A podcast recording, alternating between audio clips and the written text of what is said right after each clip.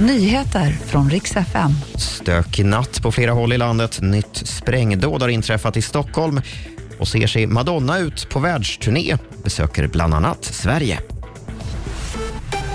God morgon. Det har varit en stökig natt på flera håll i landet. Ännu ett sprängdåd har ägt rum i Stockholm enligt uppgifter till P4. Den här gången i Kista där explosionen ska ha förstört en port och krossat glas.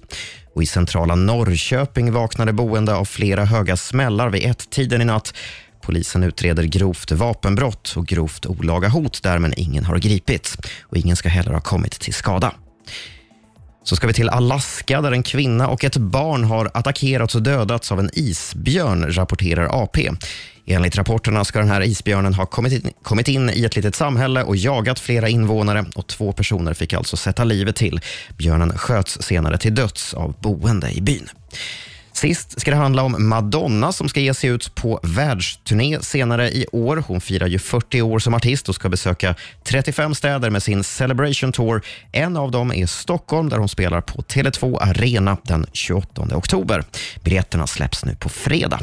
Det var de senaste nyheterna med Robin Kalmegård.